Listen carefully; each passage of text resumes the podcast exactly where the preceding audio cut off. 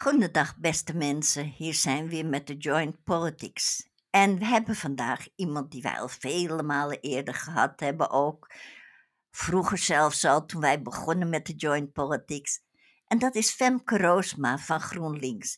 Een van de meest rode vrouwen uit Amsterdam die ik ken. Die altijd op de bres staat voor een ander en heel erg haar best gedaan heeft in de landelijke politiek. Helaas gaat Femke ons verlaten. Zij gaat andere dingen doen. En daarom vond ik het leuk om vandaag nog één keer met haar gesprek te hebben en vragen van luisteraars te laten beantwoorden over de politiek en over GroenLinks in Amsterdam. Goedenavond, Femke. Ja, superleuk om hier te zijn. Dankjewel voor deze warme introductie ook. Superleuk om weer, nou. uh, weer eens bij jullie te mogen aanschuiven. Ik heb het met uh, plezier gedaan, dus uh, ik weet het. En de eer is altijd aan ons geweest. En we hebben altijd heel leuke uitzendingen met jou kunnen maken in de studio. Ja. En we gaan er vandaag weer proberen wat leuks van te maken. Ja, Althans, informatief. Ja, dat gaan we zeker doen. Hartstikke leuk. Dan begin ik met de eerste vraag. En dat is een vraag die gaat dus niet over Amsterdam. Maar dat is kijk op de wereld. En die vraagt, wat vindt de gast van de sancties tegen Poetin en het ontbreken van deze sancties tegen de VS, het Verenigd Koninkrijk, Israël. En hoe moeten de lokale partijen daarmee omgaan? Ja, wauw. Gelijk een hele grote, omvattende vraag, denk ik, uh, over wereldpolitiek. Um, ja, weet je, laat ik om te beginnen zeggen dat het, dat super heftig is wat er nu uh, in Oekraïne gaande is. Ik moet zeggen dat dat beheerst gewoon ook uh, ja, eigenlijk alles. Hè. We hebben over anderhalve week verkiezingen van de gemeenteraad, maar bijna denken we daar niet aan, omdat we gewoon zo het nieuws volgen over wat er in Oekraïne gebeurt.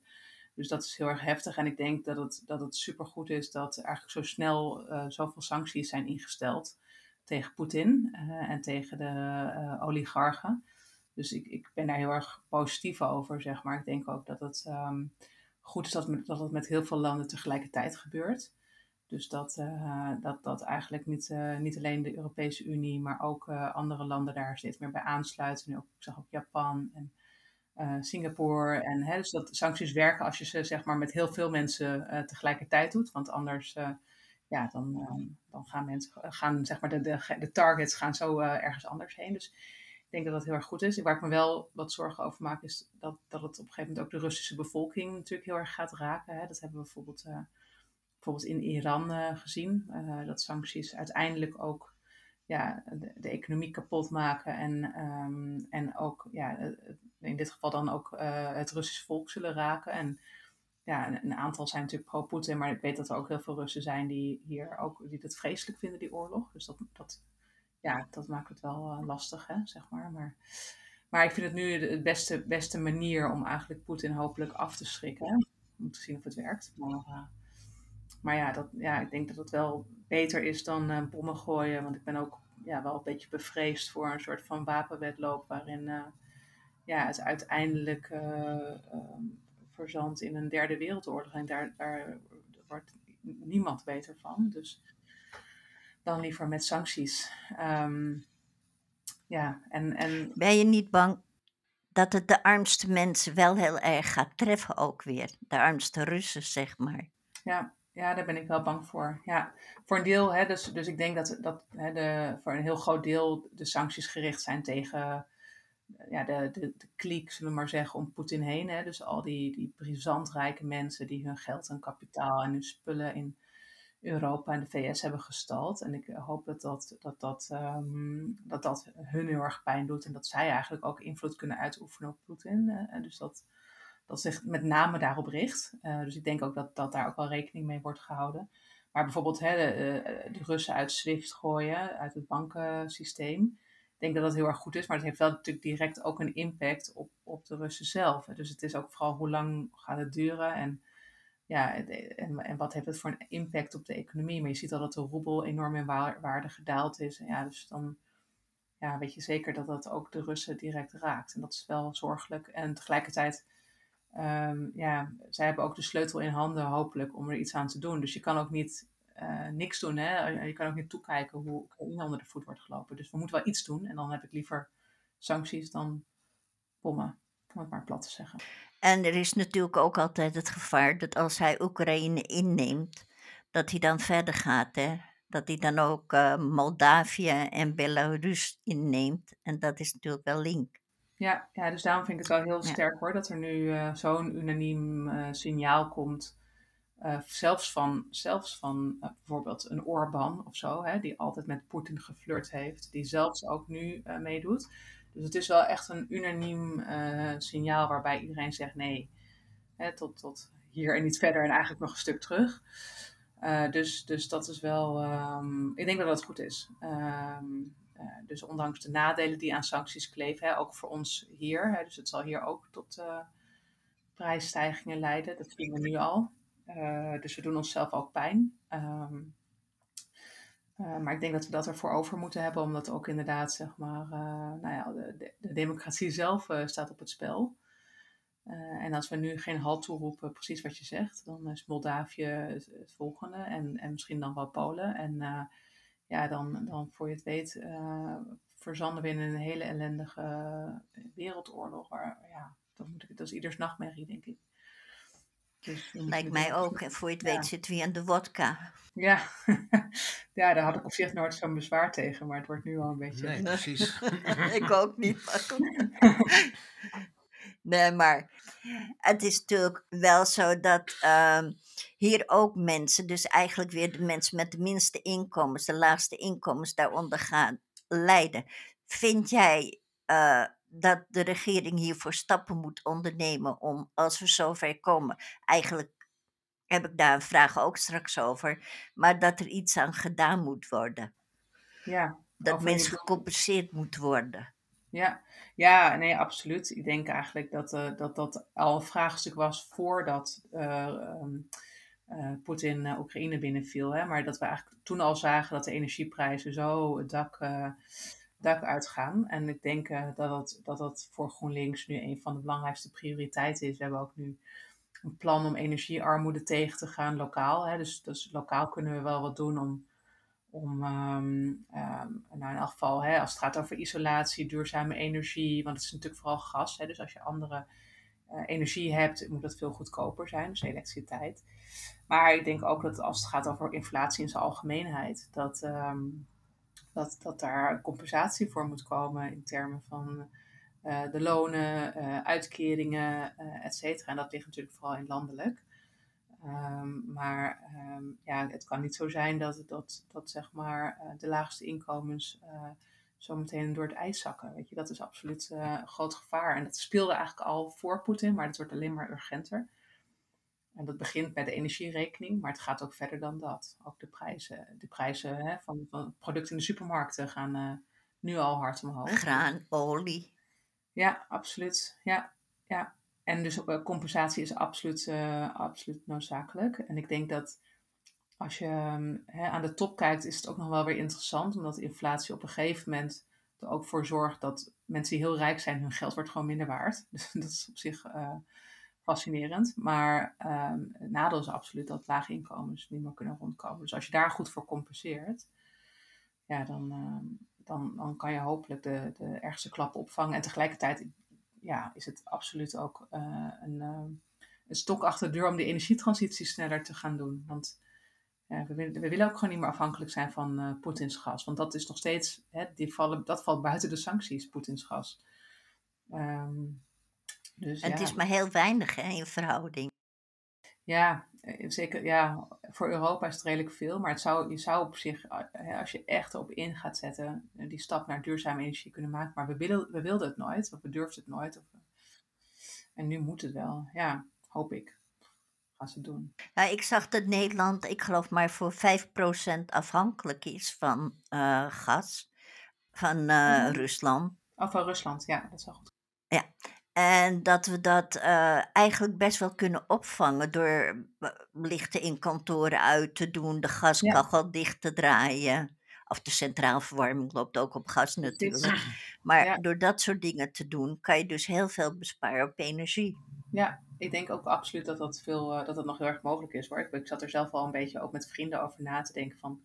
Goh, je zou best wel kunnen bedenken om een aantal uur of zo hè, als iedereen het met z'n allen doet, zegt we, doen, we zetten tussen zo laat en zo laat altijd de verwarming uit of zo. Of, eh, en dan met name moeten grote bedrijven en kantoren meedoen. Ehm, ja, dan kan je superveel besparen al. En dat is sowieso goed, hè? want nog even los van Poetin. Gas wordt ook steeds duurder, omdat het uh, ja, gewoon een fossiele brandstof is die opgaat. Dus ja. Is dat sowieso ook niet dat isolatie daar een grote rol in speelt? Want ik heb wel gehoord van mensen die eigenlijk geen verwarming aan hebben, omdat ze eh, een goed geïsoleerd huis hebben. Ja, precies. Nee, ja, absoluut. Je merkt het ook wel als je. Ik heb een tijdje gewoon tussen allemaal mensen in. en dan heb je bijna heb je veel minder uh, verwarming nodig dan uh, nu, nu woon ik aan de bovenkant. en dan heb je gelijk, je merkt het zelf. Ja, ja, het is een groot verschil in de energierekening. Dus, dus hoe Klopt, inderdaad, dat had ik ook. Ja. Ja. Klopt. Ja, het, het is sowieso uh, met energie speelt er een uh, aantal dingen mee, inderdaad. Van wat voor woning je hebt, in welk jaar het is gebouwd. En uh, ja, met hoeveel personen je natuurlijk je woont, dat speelt na natuurlijk mee. En hoe goed het geïsoleerd is. Maar dat is weer verbonden aan het bouwjaar en aan wat voor woning het is. Ja, ja, want dat is ook, wordt nog wel makkelijk gezegd, alles isoleren. Maar ik weet dat, dat, dat bepaalde huizen is het uh, bijna geen doen. Dan, dus het zijn wel opties, maar dan moet je het van binnen helemaal inpakken, geloof ik. Uh, een soort van isolatielaag aan de binnenkant. Maar het is echt heel lastig. En tegelijkertijd zijn er nog heel veel stappen te zetten als het gaat over. Ik hoorde laatst hoeveel. 100.000 woningen hebben nog geen dubbel glas in Amsterdam. Nou, echt een bizarre. Klopt, wij ook niet. Ja, ja nou, daar is nog echt een wereld te winnen. Want ja, daar, dat bespaart al heel veel. Ja. Ja. Dat maakt het koud en het luid. Ja, omdat dat inderdaad ook een ding is, is van... Uh, ik heb eens opgezocht, uh, een woningbouw kun je dan wel vragen om dat uh, te doen, maar uiteindelijk mogen ze dan die aanpassingen maken en als renovatie aanmerken, waardoor toch weer de prijs eigenlijk bij de huurder terecht. Ja, dat is het. Kijk, dus het uiteindelijk, um, heel veel van die investeringen kunnen best wel uit. Alleen het probleem is dat je of je hebt niet het geld om het zelf te financieren, uh, of uh, je, je, profiteert niet van de opbrengst, zeg maar, omdat de corporatie of de, de huureigenaar, uh, de huiseigenaar ervan profiteert, zeg maar.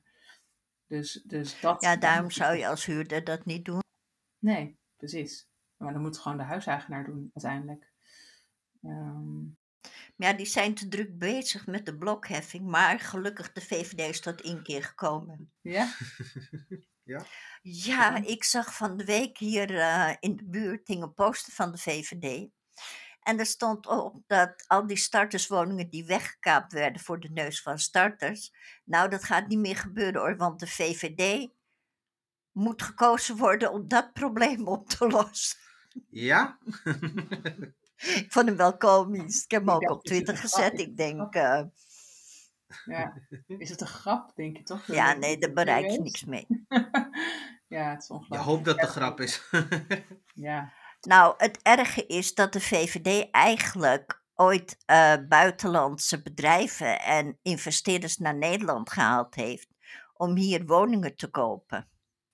Ja, precies. Nou, sterker, ja, Blok heeft het altijd aangemoedigd, hè? ook om, om nog beleggers, ja. uh, precies. Die hebben ze gewoon uh, uitgenodigd, bij wijze van spreken. Kom naar Nederland om te beleggen in vastgoed.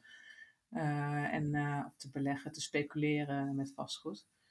Um, en dat hebben ze gewoon gedaan. En nu gaat de VVD, durft de VVD te zeggen dat dankzij hun, dat zij het wel even kunnen voorkomen. Ja, het is toch God, God geklaagd eigenlijk, ja. Dus, uh... Het is uh, ja, de omgekeerde wereld, zullen we maar zeggen. Maar in ieder geval, ik denk dat ik even overga naar de volgende vraag. Helemaal goed. Want we komen straks uit bij eigenlijk al de onderwerpen. alle. Ab Buizen. Hoe denkt GroenLinks in haar gemeentefracties over de concept BRS? De nog steeds en weer door dit nieuwe kabinet beoogde en mijns inziens zeer voor sekswerk en sekswerkers discriminerende wetgeving, die toch vooral op, op gemeentelijk niveau zijn uitvoer zal hebben. Ja, ja, dat is een, dat, terecht dat, uh, dat dat genoemd wordt. Ik weet eigenlijk niet precies wat de status nu van de wet is, want hij is wel door de Tweede Kamer, maar volgens mij nog niet door de Eerste Kamer. is op een gegeven moment controversieel verklaard. Dat is de wet regulering sekswerk. Uh, en wat eigenlijk die wet doet, is dat, um, dat eigenlijk sekswerkers een vergunning uh, moeten aanvragen en krijgen bij de gemeente om hun werk te kunnen doen. Uh, en uh, dat, daarmee wordt ook de leeftijdsgrens verhoogd. En een, en een gemeenteambtenaar of zo moet dan bepalen of iemand of een sekswerker wel zelfredzaam is. Ja, dat wordt natuurlijk een, een, een ja, enorm drama. want wat, wat er natuurlijk gaat gebeuren, en dat zegt zelfs de Raad van State. De Raad van State is heel kritisch op deze wet. Uh, die zegt eigenlijk, ja, wat hier gebeurt is dat je ten eerste een soort ja, uh, sekswerkers stigmatiseert. Hè? Dus die moeten eigenlijk ja, komen bedelen om hun beroep te kunnen uitoefenen. Daar komt het dan op neer. En hij zegt, eh, de Raad van State zegt ook van ja, het zorgt er eigenlijk voor dat, dat heel veel sekswerkers dat die vergunning niet zullen aanvragen en dus eigenlijk strafbaar zullen zijn. Um, en daarmee dus ook onder de radar verdwijnen. En dat is gewoon het aller slechtste wat je kan hebben. Is dus dat sekswerkers ja, in de illegaliteit of, of niet vergund of, of ja, buiten, hun, buiten beeld hun werk doen. Want dan komen ze dus niet meer als er daadwerkelijk problemen zijn. En uh, daarmee uh, is er dus ook, wordt het stigma weer verder vergroot en wordt het meer in, in ja, de duistere hoeken van de samenleving geduwd. En we weten nou eenmaal dat als sekswerkers hun, hun werk vergund kunnen doen, uh, of, of hoe noem je dat? Ook in de openbaarheid kunnen doen, zeg maar. Niet in de openbaarheid, maar in de, je begrijpt uh, wat ik bedoel. Ja, begrijp je. Uh, ja. Maar um, dat, er dan, dat er dan veel minder geweld is. en dat er dus ook sekswerkers hun werk veel zelfstandiger kunnen doen. Terwijl juist als het zich verplaatst naar woningen, illegaliteit en, en nou ja, hoe heet het, criminele circuits en zo dat er dan komt er superveel geweld bij kijken. En dan worden sekswerkers super kwetsbaar. Dus ja, het is eigenlijk super, eh, heel gevaarlijk deze wetgeving, denk ik, voor de positie van sekswerkers. En dus ook voor de gemeente. Want ja, wij, zitten, wij, wij moeten dan dat handhaven en uitvoeren. Terwijl je weet dat je daarmee ja, sekswerkers in de problemen brengt. Sowieso is dat volgens mij ook een probleem met de uitvoerbaarheid. Als je dan bekijkt van ook de trends binnen sekswerk. Als je iets noemt van OnlyFans. Nou, zie, zie, jij maar eigenlijk iemand van OnlyFans te pakken te krijgen. Van, ja. eh, hey, jij bent illegaal aan het werk. Uh, ten eerste is het op internet. Dus we kunnen eigenlijk niet eens spreken over in welke landwetten we dan zitten te praten. Ja. Dan komen we eigenlijk in een heel juridisch doel waar eigenlijk niemand echt gelukkig van wordt. Precies. Ja, nee, precies. Dus het absoluut niet het heet de wetregulering seks, maar er valt, het, het reguleert eigenlijk helemaal niks, zeg maar. Dus dat is, uh, ja, en, en dus de gemeente heeft zich ook al, Amsterdam heeft zich ook al een keer uitgesproken tegen deze wet. Dus we hebben wel, er is wel veel eerder ook over gediscussieerd en het is nu een beetje afwachten van wat nou precies de status is, omdat het ja, ook uh, voor mij nog niet door de Eerste Kamer is. Maar ja, wij hebben ons daar zorg, onze zorgen daar ook over geuit. Hè. Dus als GroenLinks sowieso, ook in de Tweede Kamer. Maar in de, in de gemeente Amsterdam uh, ook, de, ook de burgemeester uh, en ja, de gemeente, die hebben ook gezegd, ja, dat vinden we eigenlijk helemaal niks. en je maakt het ons ontzettend moeilijk en je maakt eigenlijk alleen maar het probleem veel groter. Um, en daar zitten wij natuurlijk absoluut niet op te wachten. Ja, we willen sekswerkers Weet je wat ik ook zo erg Weet je wat ik ook zo erg vind? Kijk, ik begrijp, er gebeuren dingen. Hè? Ik ken de buurt erg goed die niet deugen. Dat is gewoon een feit. Er zijn vrouwen die gedwongen worden om als sekswerker te werken. Maar er zijn ook een aantal vrouwen die heel goede, zelfstandige zakenmensen zijn. En die dat prima als beroep hebben.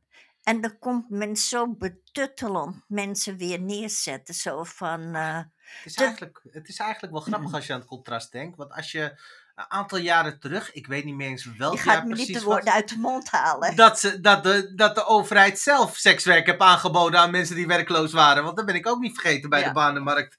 Was ook nog Oh ja, een dingetje. Klopt, ja. God, ja. Dat is inderdaad zo, ja. Dat is gewoon vergeten, ja.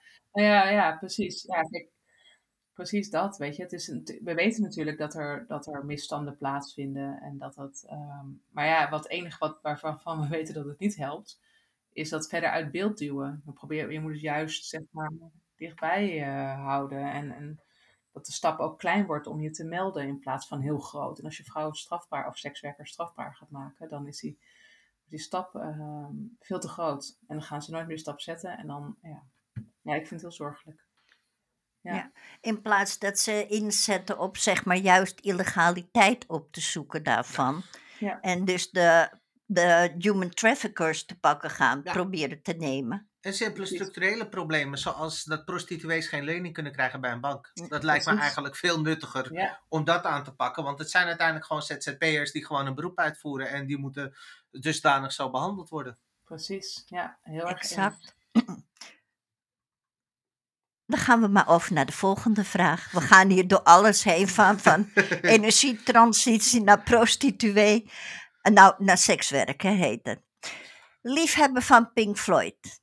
Wat vind je van de biobrandstoffen? Een zegen of een vloek? Ja, goede vraag. Ehm, ik denk uiteindelijk een vloek. Hè. We willen natuurlijk, wat, wat GroenLinks wil, is toe naar circulariteit. Dus we willen gewoon eigenlijk dat afval, ehm, hè, dus bijvoorbeeld als houtresten of, of restafval van, van bomen, dat dat gebruikt wordt voor nieuwe producten. En wat, wat je ziet met biobrandstof is dat het, dat het ja, vaak wordt verbrand. Eh, weliswaar om er energie mee op te wekken. Uh, en dat is beter dan dat het verbrand wordt en dat er verder niks mee gebeurt. Hè? Dus het is al een stap beter dan alleen maar verbranden. Maar het is, uiteindelijk wil je natuurlijk toe naar circulariteit. Dus ja, wij zijn bijvoorbeeld ook tegen uh, een nieuwe biomassacentrale. En we vinden dat eigenlijk biomassacentrales die er zijn, dat die moeten worden uitgefaseerd. Hè? Dus je kan moeilijk zeggen, nou we zetten nu de knop gelijk stil. En dat is ook niet, dat is ook niet nodig in die zin dat ja, ja, dan ook geen andere oplossing hebt voor het afval. Hè. Er zijn natuurlijk bijvoorbeeld uh, snoeihout en uh, snoeiafval. Ja, dan heb ik het gebruik ik nu liever voor biomassa dan dat ik het gewoon uh, in de brand steek en verder nergens voor gebruik. Maar um, dat, moet, dat moet wel stap voor stap worden, worden, worden afgeschaald. En er moet in elk geval geen nieuwe bij meer komen. Want dat is gewoon, dat is gewoon absoluut niet de bedoeling. Wat vind je van stadswarmte? Ja, op zich heel goed als je daar een goede bron van warmte voor hebt. Hè. Dus dat is een beetje de. Dat is natuurlijk, dat is natuurlijk het vraagstuk. Um, maar we weten bijvoorbeeld dat hè, die data, we zijn in Amsterdam datacenters. Uh, ja, die kunnen hun, hun warmte de lucht in laten gaan. Of ze kunnen hun, er huizen mee verwarmen. Nou, dan heb ik liever dat ze er huizen mee verwarmen. Um, en, en als zij hun energie duurzaam verkrijgen, zij gebruiken dat. En zij gebruiken die restwarmte weer voor verwarming ja, dan is dat volgens mij een uitstekend, uh, uitstekend systeem. Um, maar goed, dat is, dat, dat is, dus het hangt heel erg af van de bron van de warmte. Hè, van, van kan je dat op een uh, slimme manier gebruiken. En als het, kijk, ja, uh, wat we nu nog zien is dat er soms wordt, warmte wordt gebruikt voor ja, bijvoorbeeld biobrandstof, biomassa. ja, dan ben, ik er, dan ben ik er minder voor. Maar ik ben, in principe ben ik voor stadswarmte als de warmte goed is en uh, van een goede bron komt, zeg maar zeggen. Ja. Ja. Het hergebruik, ja. Dan ga ik naar de volgende hierin. Want ik heb hier uh, een uitzending gehad met een dame van een nieuwe partij die voor Oh, kernenergie is. En wij hebben daar een heel gesprek, Nillever, ja. En dan ging het over kernenergie. Uh, hoe staan jullie tegenover ja, ik kernenergie? verbijsterd dat dat zo weer in één keer op de agenda komt als oplossing. Weet je, ik vind het echt een oplossing voor, voor luie mensen eigenlijk. Hè?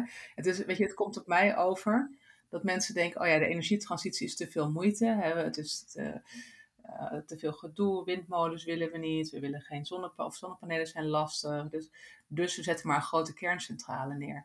Uh, ten eerste, um, nou, het allergrootste probleem vind ik kernafval. Ik bedoel, dat we, we weten gewoon, daar is nog gewoon geen oplossing voor. Het is gewoon nog, we zien nu ook weer in Oekraïne hoe gevaarlijk het is, uh, dat soort centrales. En hoe beangstigend het kan zijn als in één keer de situatie verandert.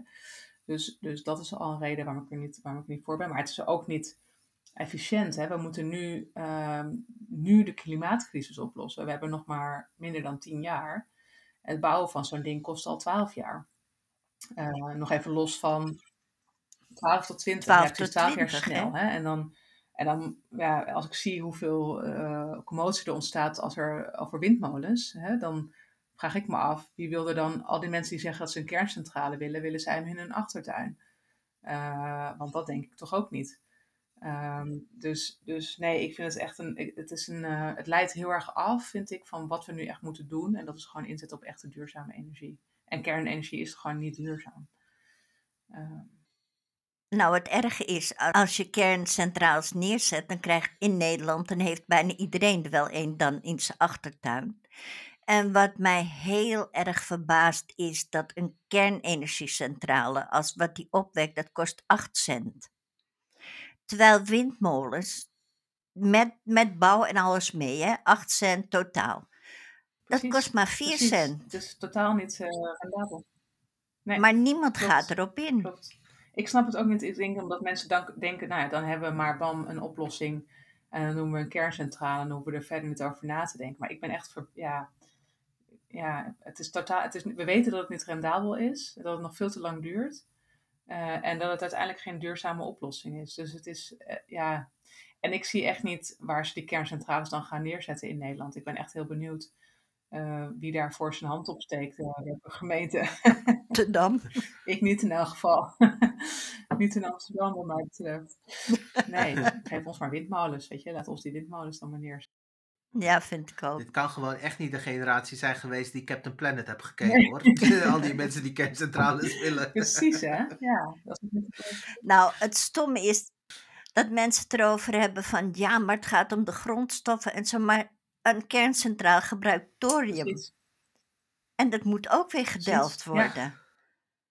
En dan krijg je ook weer, en we verschuiven dan gewoon alle ellende naar de generaties na ons. Het is heel ja, triest is, gesteld, het is, vind ik. Het is niet duurzaam. Het is gewoon geen duurzame, uh, in die zin dat je inderdaad grondstoffen nodig hebt en met, met vreselijk restafval uh, blijft zitten. Dan gaan we even kijken, waar gaan we nu naartoe? Ja, we gaan weer naar wat anders.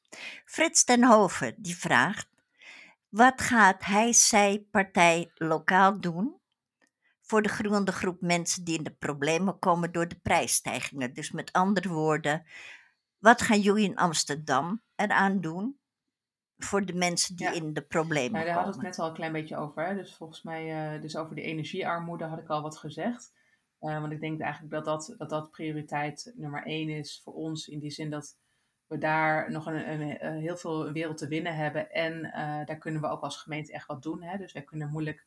Wij gaan niet over de hoogte van de uitkeringen, helaas. We gaan ook niet over de hoogte van het minimumloon. Um, maar als het gaat over isolatie en, duurzame energie, daar kunnen we echt nog, nog heel veel betekenen. Dus wat mij betreft is dat, dat prioriteit nummer één. En um, um, we kunnen natuurlijk wel dingen doen als het gaat over armoedebeleid. Dus, maar is een beetje compenseren. Dus dat is wat, niet, niet het, wat mij betreft niet het ideale. Je wil gewoon de uitkering omhoog. Maar als we wel wat kunnen doen als het gaat over um, uh, tegemoetkomingen uh, die we vanuit de gemeente... Maar dat zijn, dat zijn extraatjes. Dus het is dus wat mij betreft niet de oplossing. Dat moet dan echt vanuit het Rijk komen. En ja, wat we natuurlijk zelf ook doen is het, is het, uh, het goede voorbeeld geven... dat als gemeente Amsterdam, dat je in elk geval wel mensen compenseert voor uh, loon- en prijsstijgingen. Hè? Dus dat we zien in het verleden is er vaak wel eens bezuinigd op dat soort zaken. Um, en uh, bijvoorbeeld ook dat subsidies of zo niet werden, niet werden gecorrigeerd voor nominale compensatie, noemen we dat. Hè? Dus dan zeiden ze, nou we dienen dit jaar geen, we compenseren niet voor nominale compensatie, maar dat betekent eigenlijk een, een hele gemene bezuiniging op bijvoorbeeld ja, alle partijen die in Amsterdam subsidie krijgen. Dus denk aan uh, dakloze opvang, zorg, uh, nou, het onderwijs. Dat zijn allemaal uh, partijen die subsidie krijgen. En ik vind het belangrijk dat we ook ervoor zorgen dat zij die extra uh, middelen krijgen die ze nodig hebben om wel die, uh, die, die stijgende prijs te kunnen compenseren.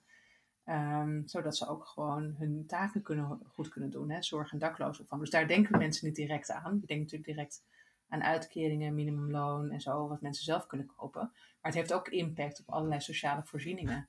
Uh, en ik denk dat we daar ook echt, uh, uh, ja, daar als gemeente zeker wat kunnen doen. Want daar gaan wij zelf over, dus daar kunnen we mensen ook compenseren.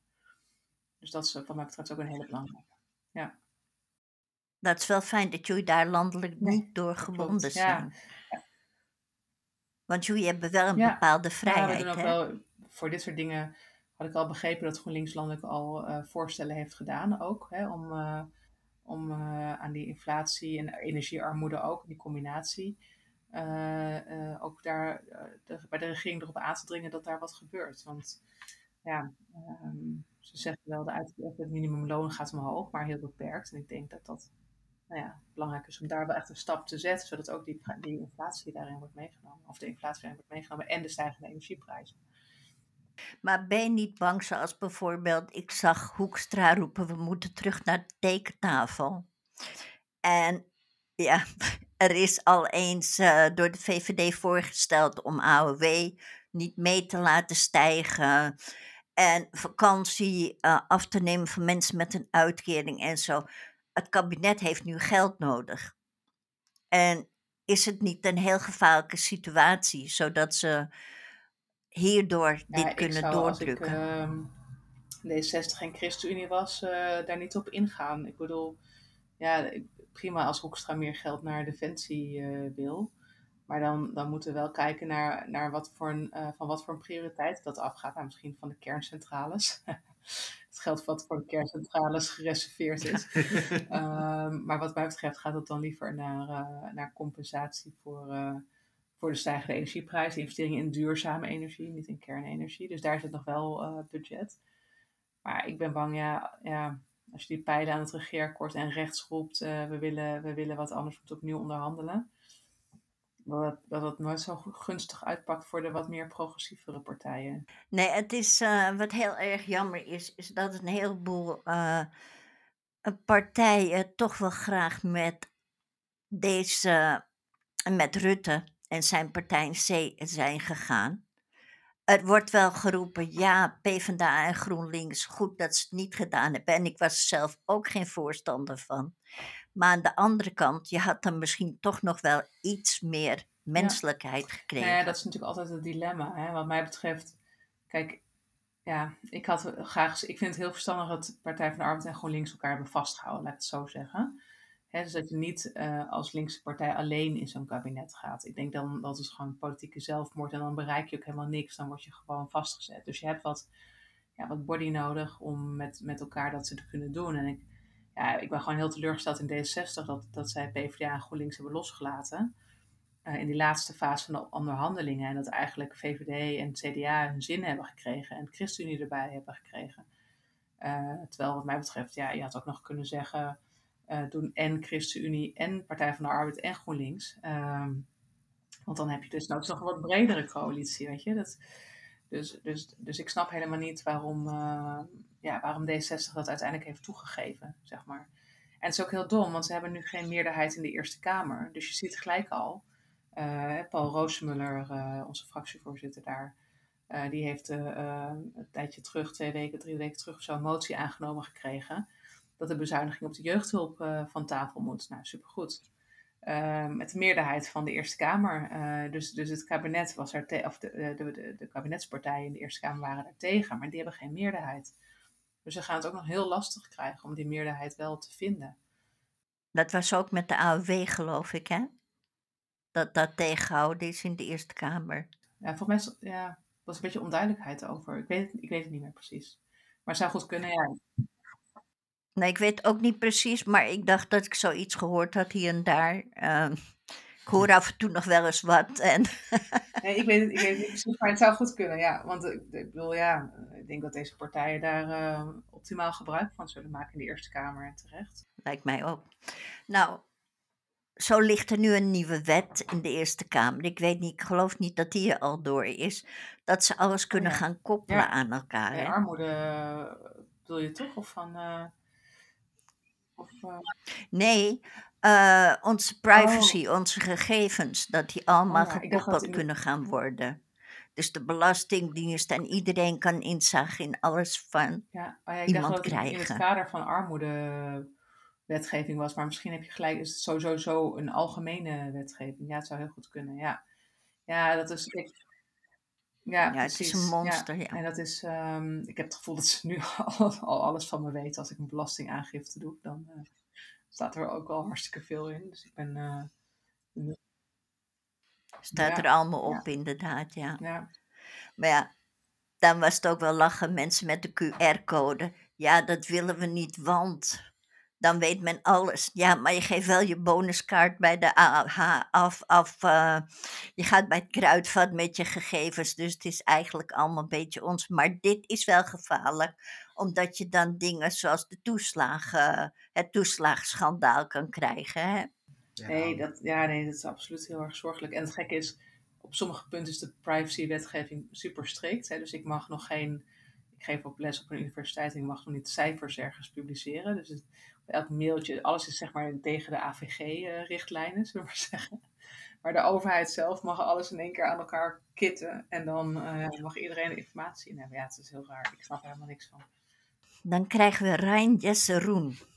Als de gemeente Amsterdam de donut-economie heeft omarmd, Waarom hebben ze dan nog steeds het bestemmingsplan van de Lutkemeerpolder niet omgezet van industrieel bedrijfsterrein naar biologische circulaire landbouwgrondbos?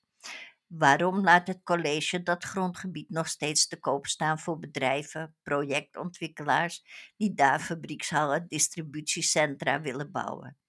Niemand in Amsterdam zit daarop te wachten. Waarom dan niet verkopen aan de sociaal-maatschappelijke partijen, zoals bijvoorbeeld Land van Ons, voor een goedkope prijs, die het kunnen omzetten naar iets van echte toegevoegde waarde?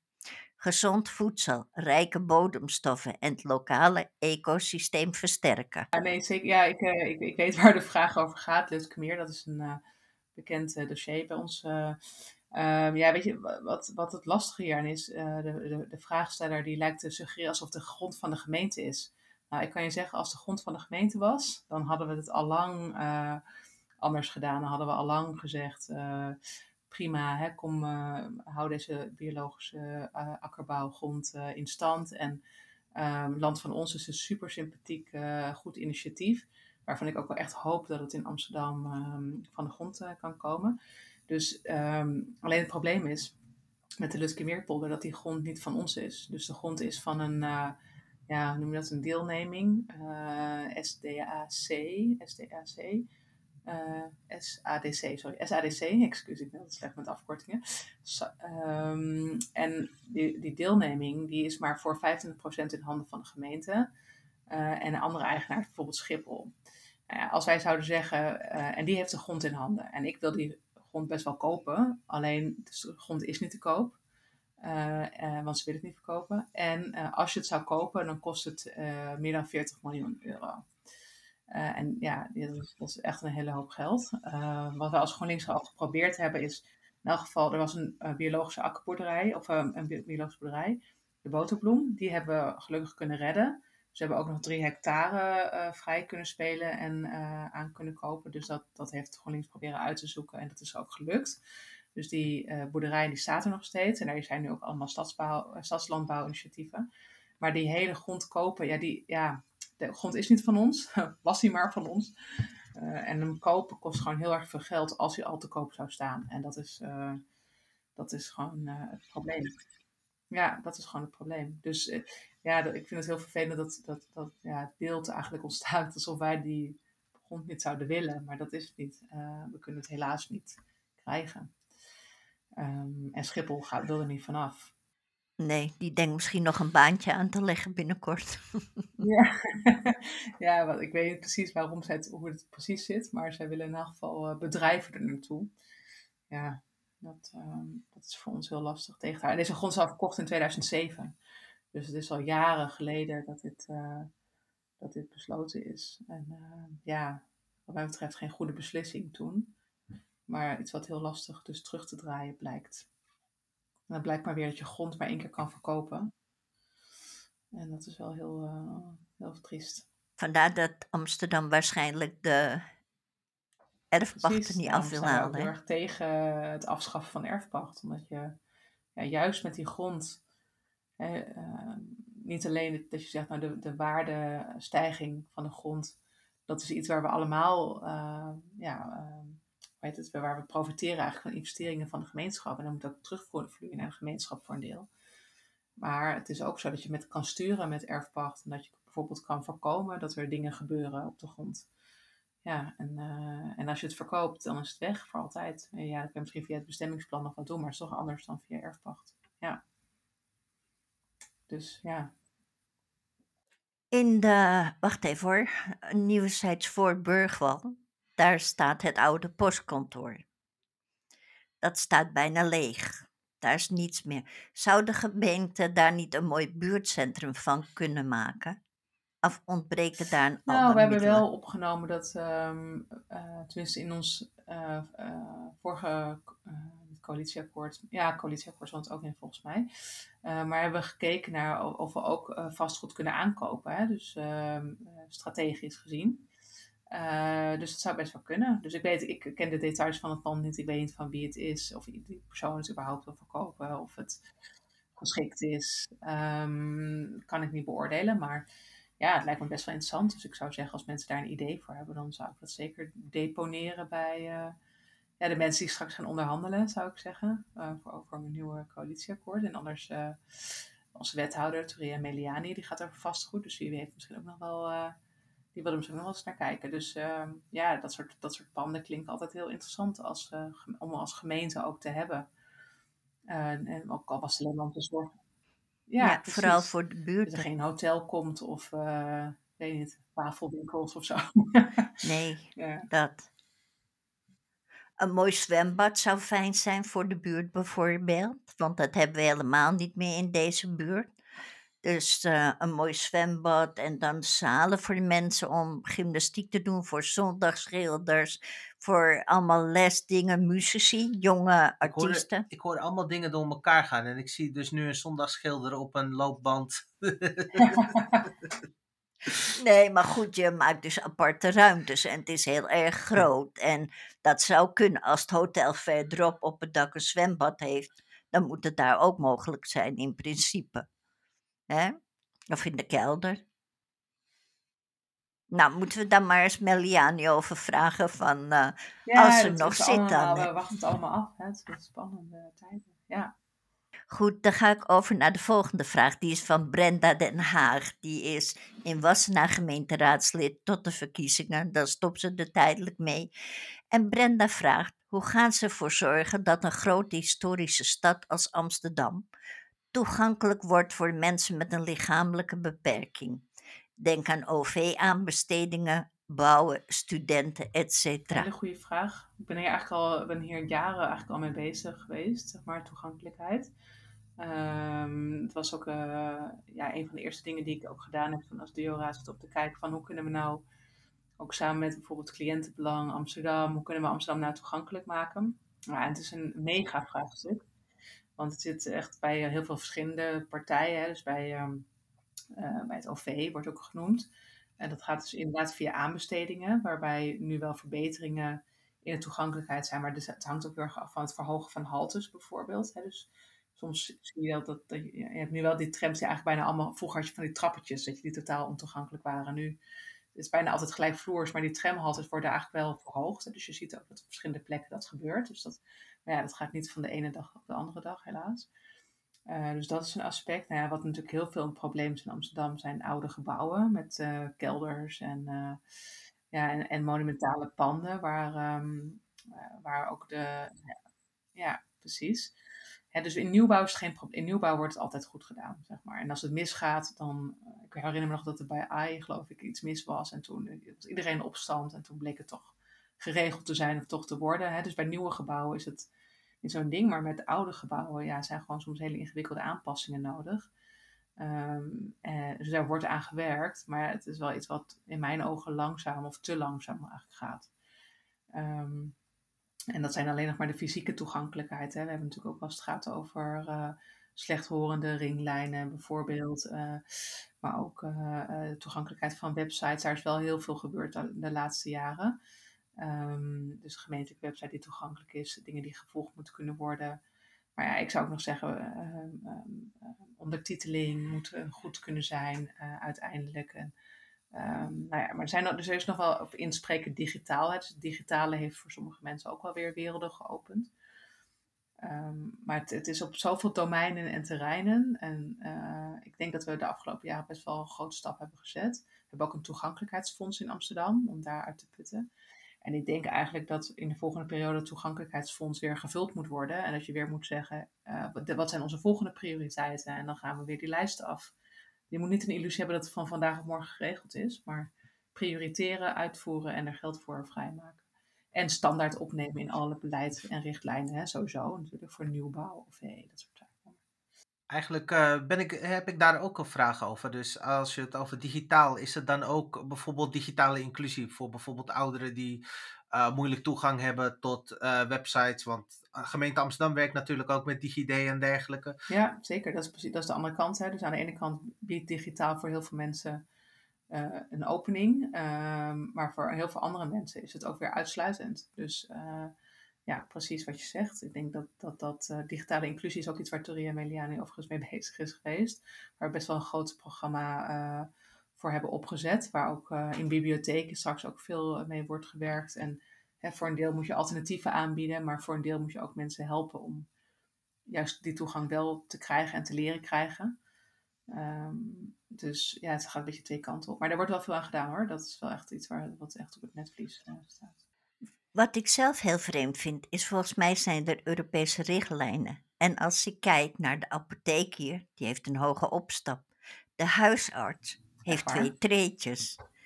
En dan denk ik, daar zou toch, hoe noem je zo'n rampa, zo'n zo uh, plank, weet je wel? Ja. Eigenlijk die bij het OV ook is zo'n plank die uitschuifbaar is. Ja, inderdaad. Zodat mensen toch toegang kunnen hebben die uh, mobiliteitsbeperking hebben.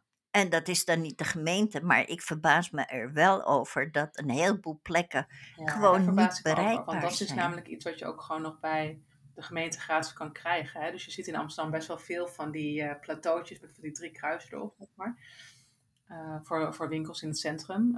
juist, juist vanwege dit. En een huisarts en een apotheek, ja, dat lijkt me wel de, de ongeveer de eerste plek die je wil. Ik weet bijvoorbeeld op de oude Turfmarkt hebben ze een huisar, huisarts waar ze wel zo'n soort lift ook hebben, geloof ik zelfs.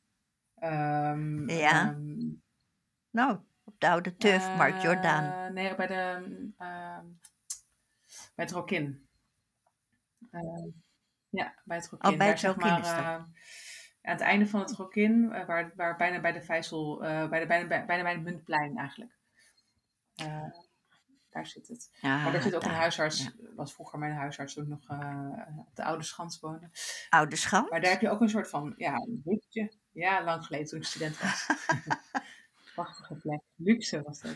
Mooi hè? Maar dat is alweer lang geleden. Heel mooi, ja. Is nu bijna niet ja. meer te betalen. Of je moet het geluk hebben in een paar van de nee. sociale woningen terecht te komen, maar...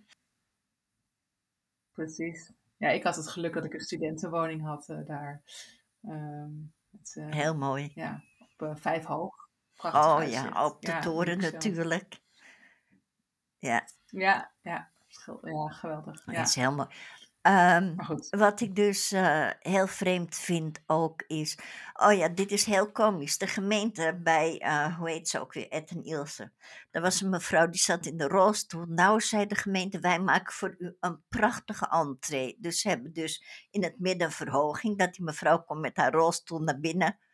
En dan stond ze in de gang met ja. twee trappen. Nou, dat vond ik wel. Uh... Oh, oh. Ja, echt. Ik, ja, nou ja. Ik denk ook dat daar een probleempje is. Wat je vaak tegenkomt is aan de ene kant, uh, aan de buitenkant is onze verantwoordelijkheid. En binnenhuis is de verantwoording van de, van de, woning. van de woningbouw. ja. ja. Nou ja, maar je ziet het bij de gemeente in de raadzaal is ook nooit toegankelijk geweest. Dat is echt ook dramatisch ja, gewoon. Ja, het is echt schandalig. Ja. ja, je, kan, je kan inmiddels volgens mij aan de zijkant, maar je kan dus niet uh, op de publieke tribune is niet toegankelijk. Nou, dan doe je gewoon vier flinke politieke jongens en je zegt hijs me er eens even in. ja, precies. Uh, dat gebeurt dan dus ook. Ja, dat is natuurlijk wel echt heel erg, maar het is wel, uh, ja. Wel jammer. Ja, dus er is nog een wereld te winnen. Ja, ik hoop dat het een prioriteit blijft, want het vraagt ook wel aandacht van raadsleden om daar echt om mee door ja, te gaan. Pushen, zeg maar. Nou, het stomme is, ja. door een ziekte is een aandoening plots helemaal in de mode gekomen. Door corona, die mevrouw die met haar handen dovertaal sprak. En dat kreeg toen helemaal ineens van, nou, dat moeten we meer hebben en dat moet meer gebeuren.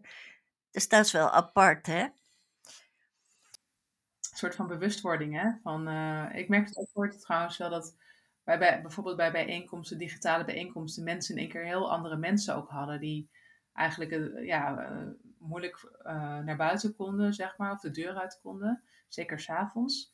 Dus nooit bij politieke bijeenkomsten kwamen, maar die online in één keer wel makkelijk aanschoven.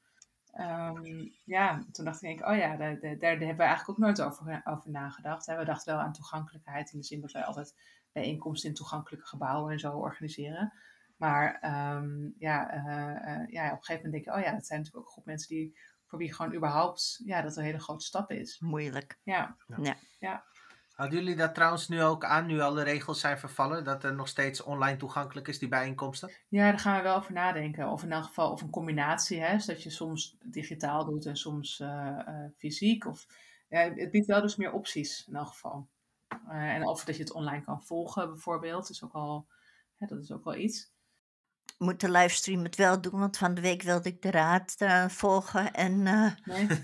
nee.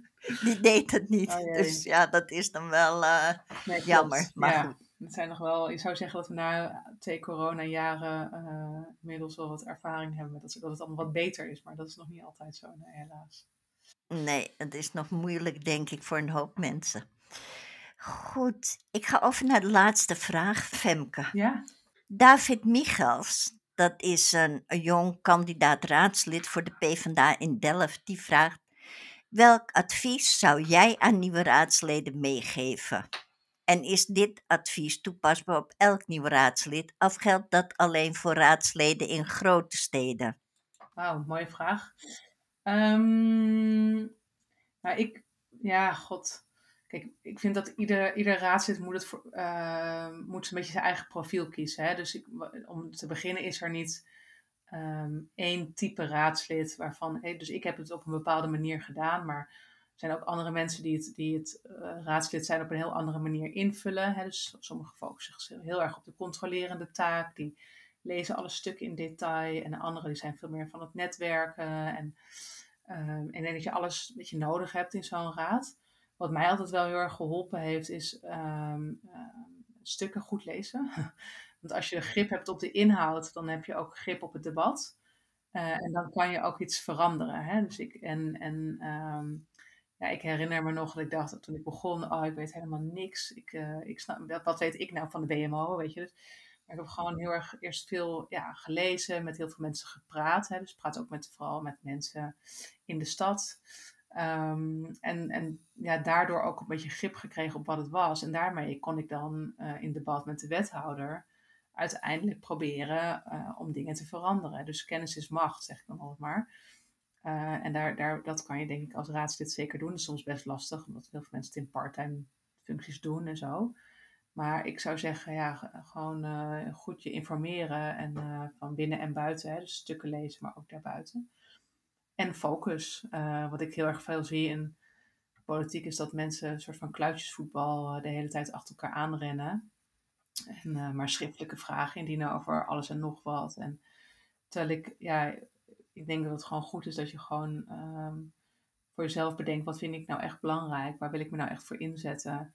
En een aantal prioriteiten kiest en daarop focust. En dat, dat zo goed mogelijk proberen te doen. Ik heb altijd voor, voor dak- en thuislozen was voor mij een belangrijke prioriteit. Uh, toegankelijkheid trouwens ook. Um, uh, als het gaat over uh, werk en inkomen, ongedocumenteerde. Dus ik had een aantal, ja, en ook in de WMO, zeg maar, zorg dat eigen bijdragers naar beneden gingen.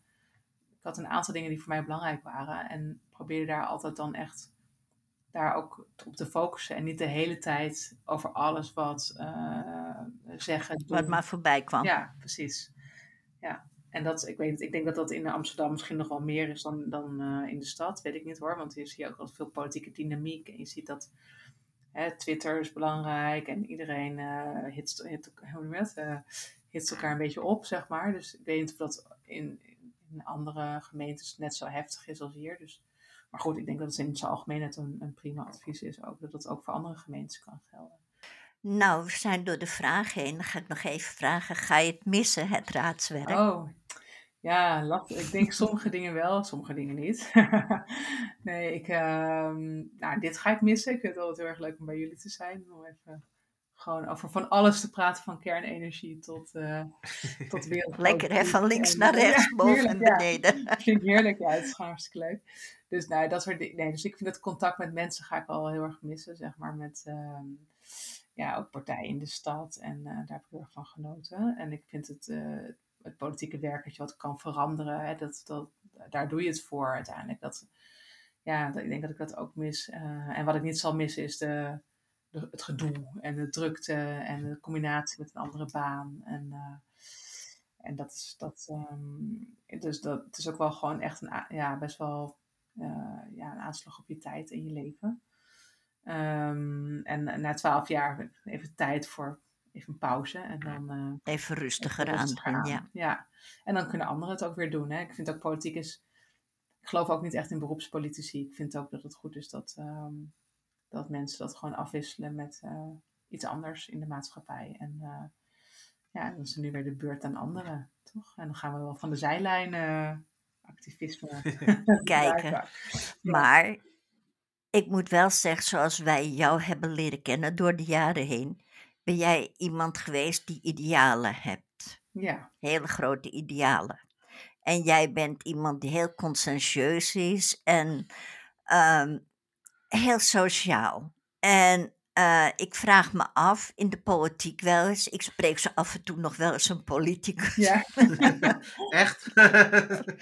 en dan denk ik wel eens, ja, het is een gemeenteambtenaar bij sommige mensen. Het is niet echt die drive die jij had, dat je inzette voor een ander, voor een min, iemand die het minder heeft en moeilijker heeft. Nou ja, weet je, dat is ook waarom ik het, waarom ik het kan volhouden. Weet je, dat is waar, waarvoor ik het doe. En ik denk ook, misschien gelijk, dat, en ik denk dat dat misschien in mijn advies het eerste waar het mee begint is, waarom wil je iets doen? Waarom wil je wat veranderen? Wat is je passie? Wat is je ideaal? Hoe ziet je ideale wereld eruit? En, en tegelijkertijd de realisatie van, oké, ik, ik heb altijd bedacht, mijn ideaal is hier en uh, ver weg. En ik probeer elke keer een stukje dichterbij te komen. En ik weet wel dat het niet om uh, vandaag of morgen uh, wereldvrede. En, maar ik probeer wel met alles wat ik doe, een klein stukje dichter naar dat ideaal toe te komen. En ik denk wel dat, je, dat, je, ja, dat, het, dat het goed is als mensen um, duidelijk hebben waarom gaan, willen ze nou in de politiek. En dat is niet met politiekjes spelen of ambtenaartjes spelen. Of, het gaat vooral over ja, idealen dichterbij proberen te brengen, in mijn ogen. Um, en wat voor idealen dat ook zijn. Liever linkse idealen, groene idealen. heel graag, heel graag. Ik zit er eigenlijk over na te denken. Uh, we lopen bijna gelijk op met de joint politics en met Femke eigenlijk. Ja, uh, inderdaad. In de tijd. Dus ja. eigenlijk hebben je heel vroeg al uh, binnengehaald voor interviews en echt het zien evolueren door ja. de jaren heen. Voor de daklozen was dat de eerste keer. Ja. Mevrouw Roosma. Ja. ja, leuk. Ja ik, ja, ik vond het echt wel heel Hoeveel jaar zou het geleden zijn? Ik weet het eigenlijk niet eens meer. Oh, ik weet het nog wel hoor. 2013, 2014, iets die kant Ja, zoiets. Ja, ja, ja, leuk. Ja. In ieder geval, Femke, we gaan je enorm missen in de stad, in de raad. We gaan je heel erg missen en ik wil je heel erg bedanken vanuit de Joint Politics voor Yes. alle keren dat je altijd maar weer bereid was, hard op je fietsje aankomen en toch de tijd nemen om de lokale. Dat wil ik eigenlijk wel nog met de luisteraars delen. Dat het zo is geweest dat er soms, eh, een, hoe heet dat, eh, een collega van GroenLinks is uitgevallen. En dat Femke zo snel Ja. mogelijk naar ons toe kwam om in te vallen Ja. gewoon direct. Of zelf, of eh, Ja. met Rutger was dat Ja. toen. En ja, Hè, en eh, nou, wij gaan je enorm missen. Ik vond het altijd heel erg leuk om met je te praten, in de studio te hebben. Heel fijn contact geweest. Je gaat nu verder als professor aan de universiteit. Ja, UD, uh, assistant professor. Ja, klopt. Ja, En je gaat voor het kind zorgen. ja, ja voor kleine Kai. Ja. Moet ook Ja, gebeuren. Leuk. dat is ook Nou leuk. ja, ik hoop dat je ooit nog eens terugkomt in de politiek. Ja, en dan meld ik me bij jullie. Als het even kan, Yes. graag. en ik blijf jullie volgen, hè. Ik blijf jullie volgen op Twitter en op... Oh, leuk. Ja. Dat vind ik heel fijn. En eh, nou ja, heel veel succes. In ieder geval heel erg bedankt dat je hier was vanavond bij Het ons. was mijn eer. Heel erg bedankt eh, om hier eh, nog eh, weer voor een laatste keer te mogen zijn. En voor al die andere keren, want ik heb het altijd heel erg naar mijn zin gehad. eh, bij jullie. Dus ja, hartstikke leuk. Bedankt dat jullie er weer waren. Dit was Femke Roosma. Zij neemt afscheid van de politiek in Amsterdam. We zullen haar heel erg gaan missen. Gelukkig heeft ze ook hele goede en leuke opvolgers. En die kunt u volgende week daar twee van bij ons horen. En uh, ik zou zeggen, blijf ons volgen, join politics. En we gaan voor een goed en sociaal Nederland. Doet u mee?